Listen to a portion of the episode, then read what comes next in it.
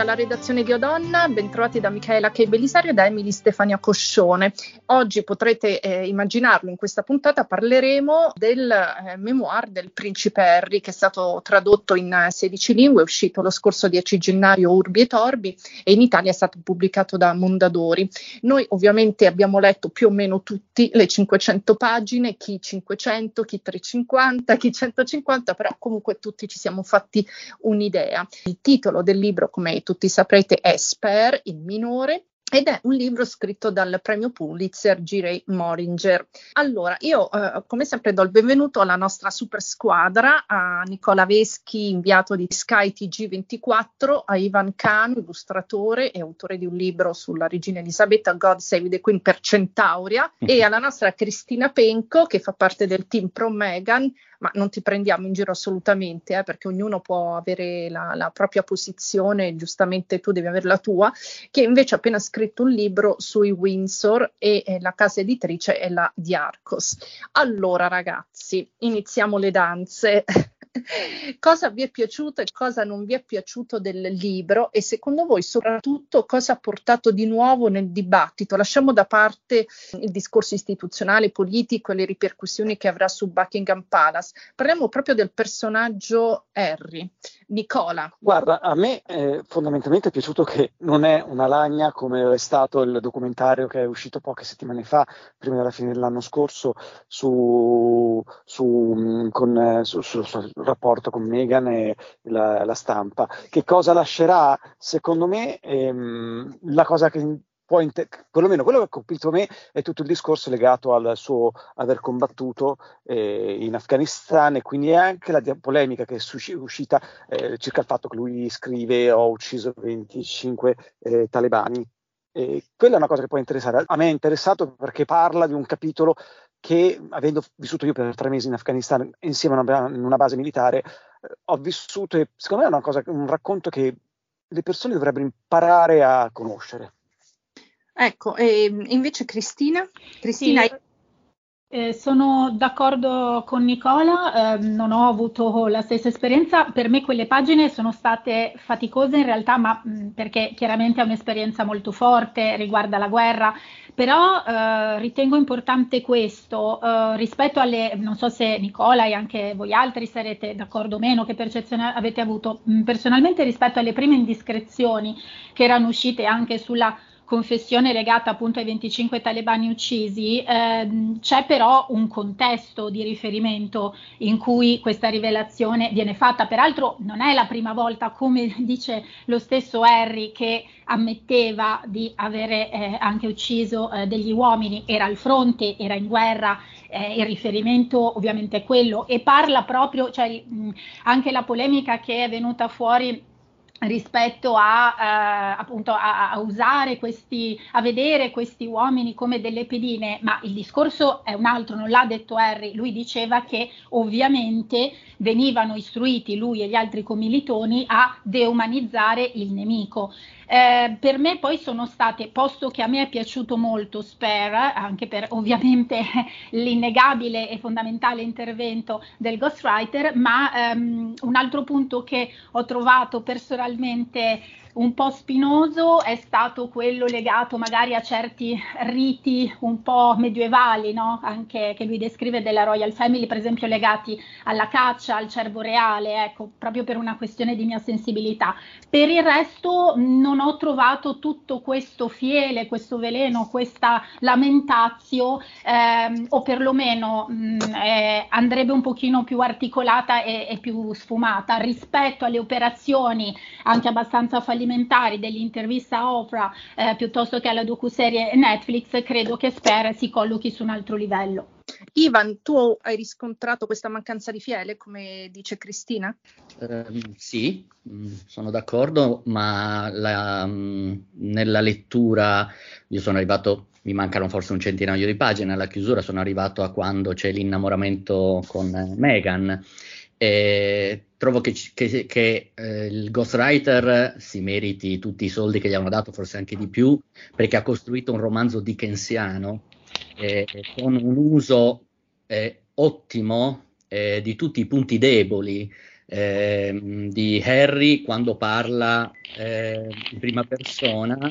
e nei documentari, nella serie, eh, nelle interviste anche eh, di presentazione del libro, esce fuori il, l'adolescente mai cresciuto, molto irritabile, eh, assolutamente sconnesso eh, con eh, la vita quotidiana che dice poi di desiderare, ma in realtà poi non, non, non desidera affatto, mentre questo è un libro chiaramente scritto benissimo che evita di presentarlo così come si presenterebbe se lui se ne fosse scritto da solo. Quindi ha fatto un, un'ottima operazione narrativa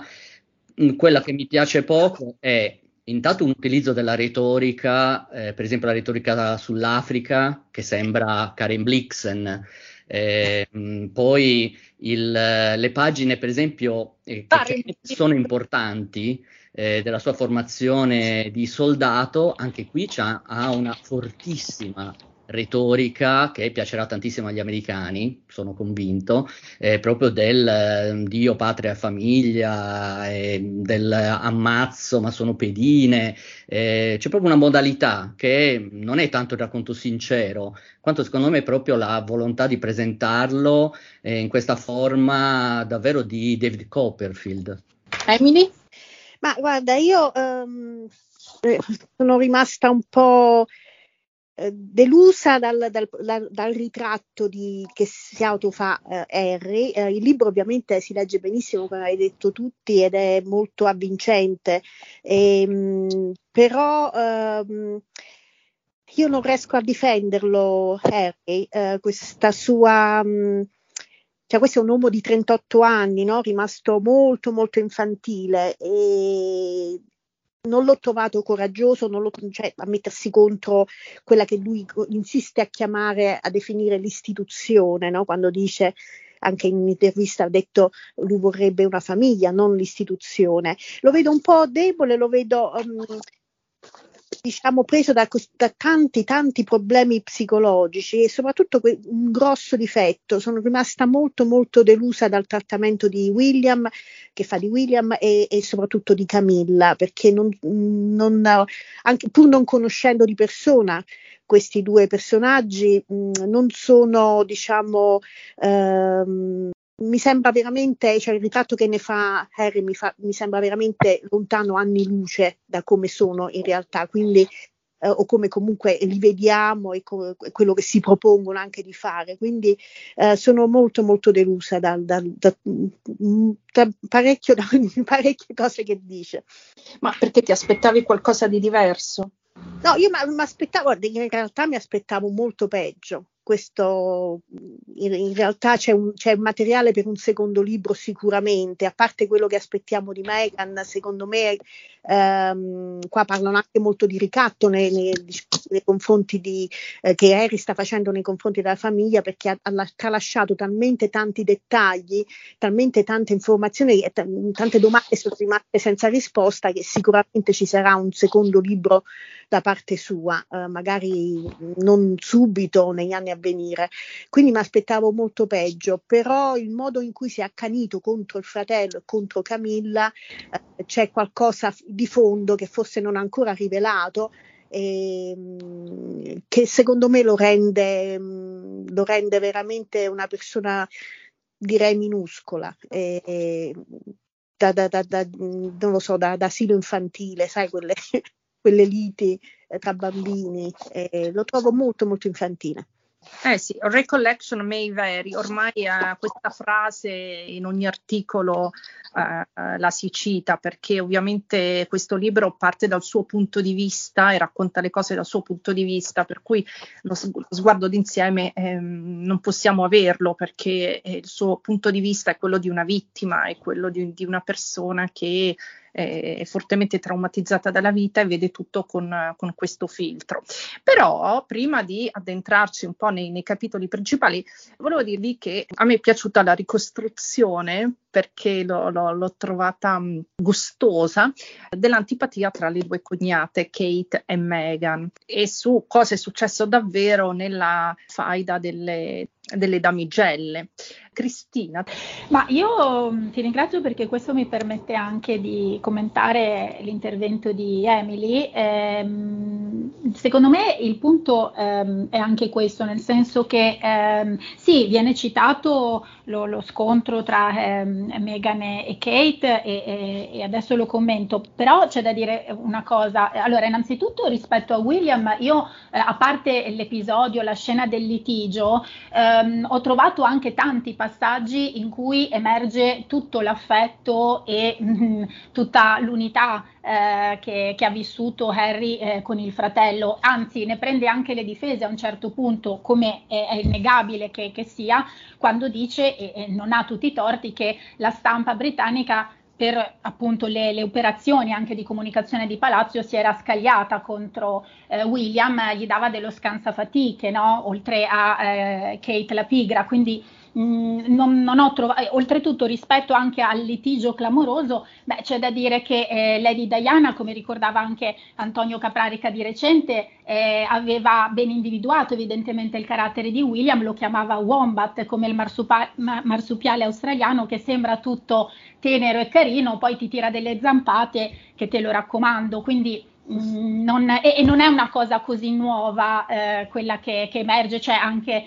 fonti di palazzo, mh, mm, eh, da quello che è trapelato, avevano detto che eh, William comunque ehm, a un certo punto ha, ha, questo carattere preso un po' dal padre, da, da quel ramo lì degli Windsor, no? cioè molto, molto anche irascibile e, mm, e, e, che viene fuori anche con questi, queste esplosioni di rabbia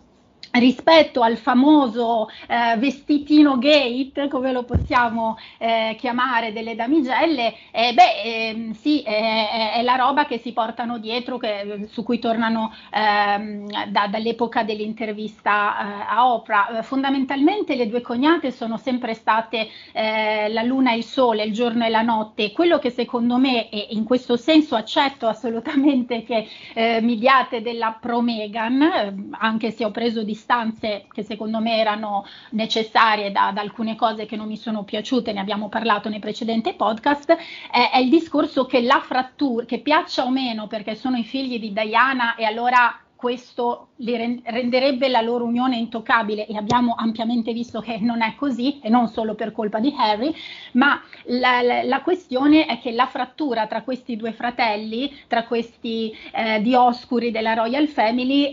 arriva ben prima delle, delle, tensioni tra le cognate. Eh, all'epoca ancora forse le prime crepe del college di, di Eton, dell'epoca di Eton, quindi questo secondo me andrebbe detto. Senti Nicola, io volevo chiederti una cosa. Tu prima hai detto che eh, appunto sei stato in Afghanistan a lungo. Il fatto che Harry abbia detto di aver ucciso talebani e di averlo detto per spingere e spronare altri militari a parlare per, per via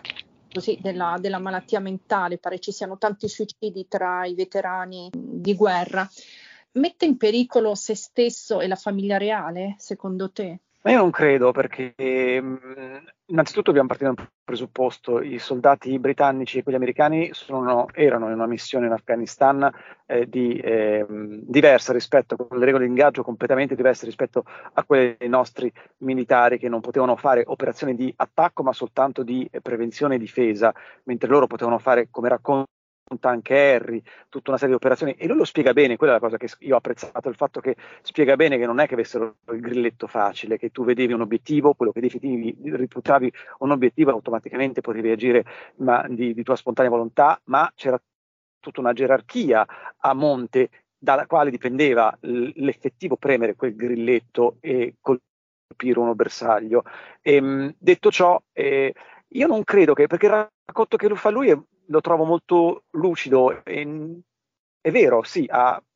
racconta di aver ucciso 25-26 persone nel corso del suo, della sua esperienza nel secondo mandato in Afghanistan, però quello era un affare, lui dice chiaramente uccidere uno di loro voleva dire salvare qualcuno dei nostri soldati o qualcun altro da eventuali attacchi, è una questione di scelte a priori, nel senso o sei contrario a quella, a quella, guerra o sei favorevole, però se appoggi la missione che è stata portata avanti per oltre dieci anni in Afghanistan, sai che poteva portare a dei risultati del genere. Io non credo che metta in difficoltà la famiglia reale, dopotutto lui ha ricalcato per certi aspetti con, dovuti, con, dovute, dire, con i dovuti distinguo quello che aveva fatto suo zio quando fu mandato a combattere nel Falkland eh, cosa bisognava dirgli, che non doveva fare il suo, il suo, lavoro. Peraltro in tutto questo libro è l'unica cosa nella quale Harry si sente orgoglioso di eh, combattere per il proprio paese eh, ed, è, ed, è, una cosa che secondo me lo nobilita molto in, in, tutto questo racconto. Sul fatto invece dei postumi di un'esperienza di 5-6 mesi in Afghanistan tutti i soldati americani, tutti i soldati britannici tornano a casa avendo fatto delle esperienze così forti, eh, con una ferita nell'animo profondissima e la stragrande maggioranza di loro va attraverso un processo di riabilitazione psicologica. Gli americani sono molto strutturati da questo punto di vista, l'esercito americano fa, fa fare dei percorsi molto precisi ai propri soldati dopo che tornano da missioni così importanti come quella che è stata in Afghanistan, come quella in, in Iraq eh, tutt'oggi, è molto codificato da loro. Noi da noi in Italia non se ne parla quasi per nulla. Io l'ho visto, cioè i soldati italiani non raccontano mai nulla di quello che vivono eh, nelle missioni all'estero, che sia in Afghanistan piuttosto che in Libano o in Libia dove stanno. E doverti tenere tutto quello che tu stai vivendo dentro ti porta de- delle, dietro delle, delle, cicatrici che in qualche modo devi eh, come dire, far guarire e le puoi far guarire soltanto attraverso un percorso di recupero psicoterapeutico. Ma qui è stato molto criticato per il fatto mh, non solo per aver menzionato i 25 talebani, ma anche eh, per uh, certi particolari che forse avrebbe potuto risparmiarsi, cioè il, l'averlo, l'averli paragonati a dei, a come al, alla rimozione di pezzi da, dal, dalla scacchiera. Questa è una cosa che ha disturbato molto gli inglesi. Tu che ne pensi, Nicola? Eh, io lo capisco perché noi non siamo, siamo, persone abituate a vivere un mondo civile in cui non ci si riferisce ad altri esseri umani con, con quel, quel, quel, tipo di mh, linguaggio. Secondo me bisogna tenere presente che lui l'ha vissuta questa esperienza come un militare e quindi non, eh, cioè quello è il linguaggio con quale ha affrontato, approcciato eh, quel tipo di eh, esperienza. Sì, è una questione spinosa, delicata, però è un po', ritorno a quel che dicevo prima,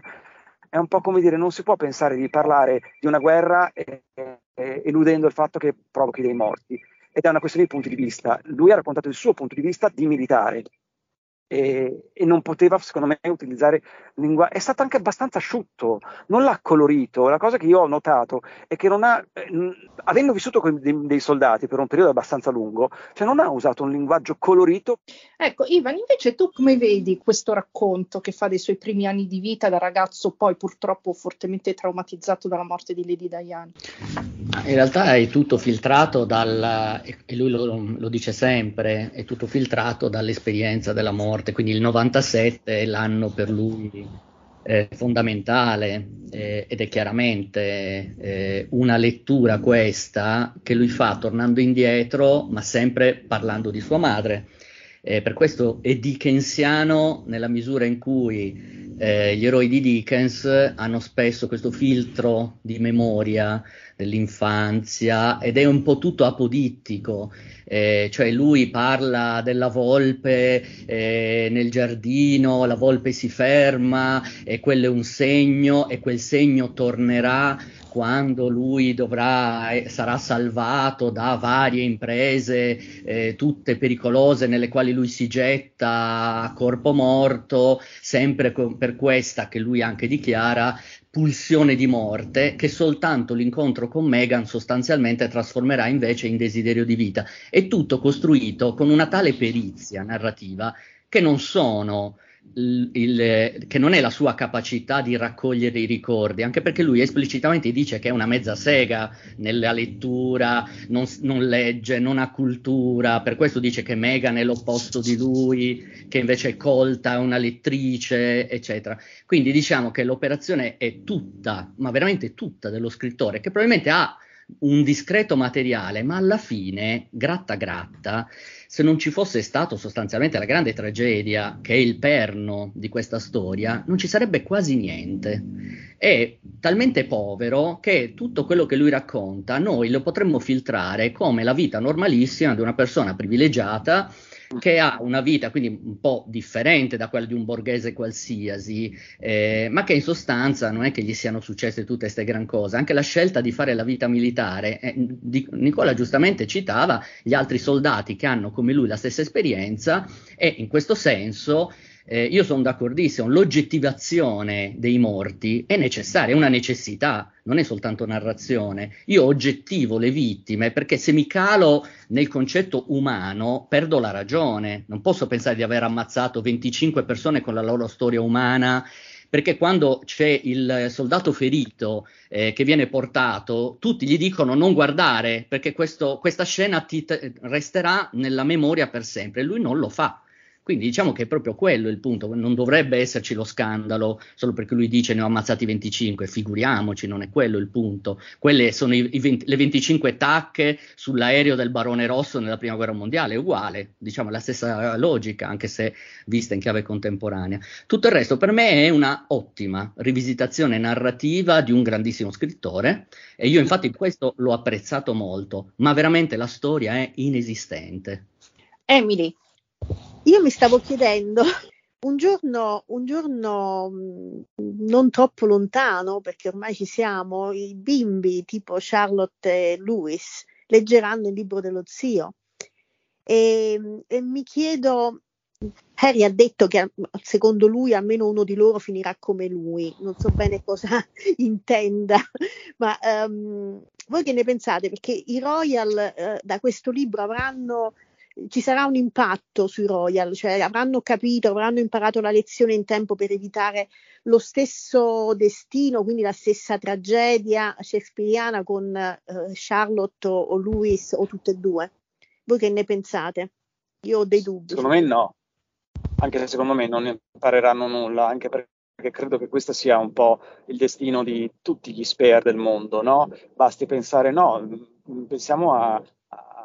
la, la Stefani di Monaco, che, che, che, anche lei ha, avuto tutto no? una, una, sua adole- lunga adolescenza piuttosto travagliata. Io faccio un esempio fra tutti, Michaele li conosce molto meglio di me. E,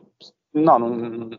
ha ragione William a dire, eh sì, Harry a dire che uno dei tre figli di, di, William farà uno dei due più piccoli, probabilmente farà la sua stessa fine, ma eh,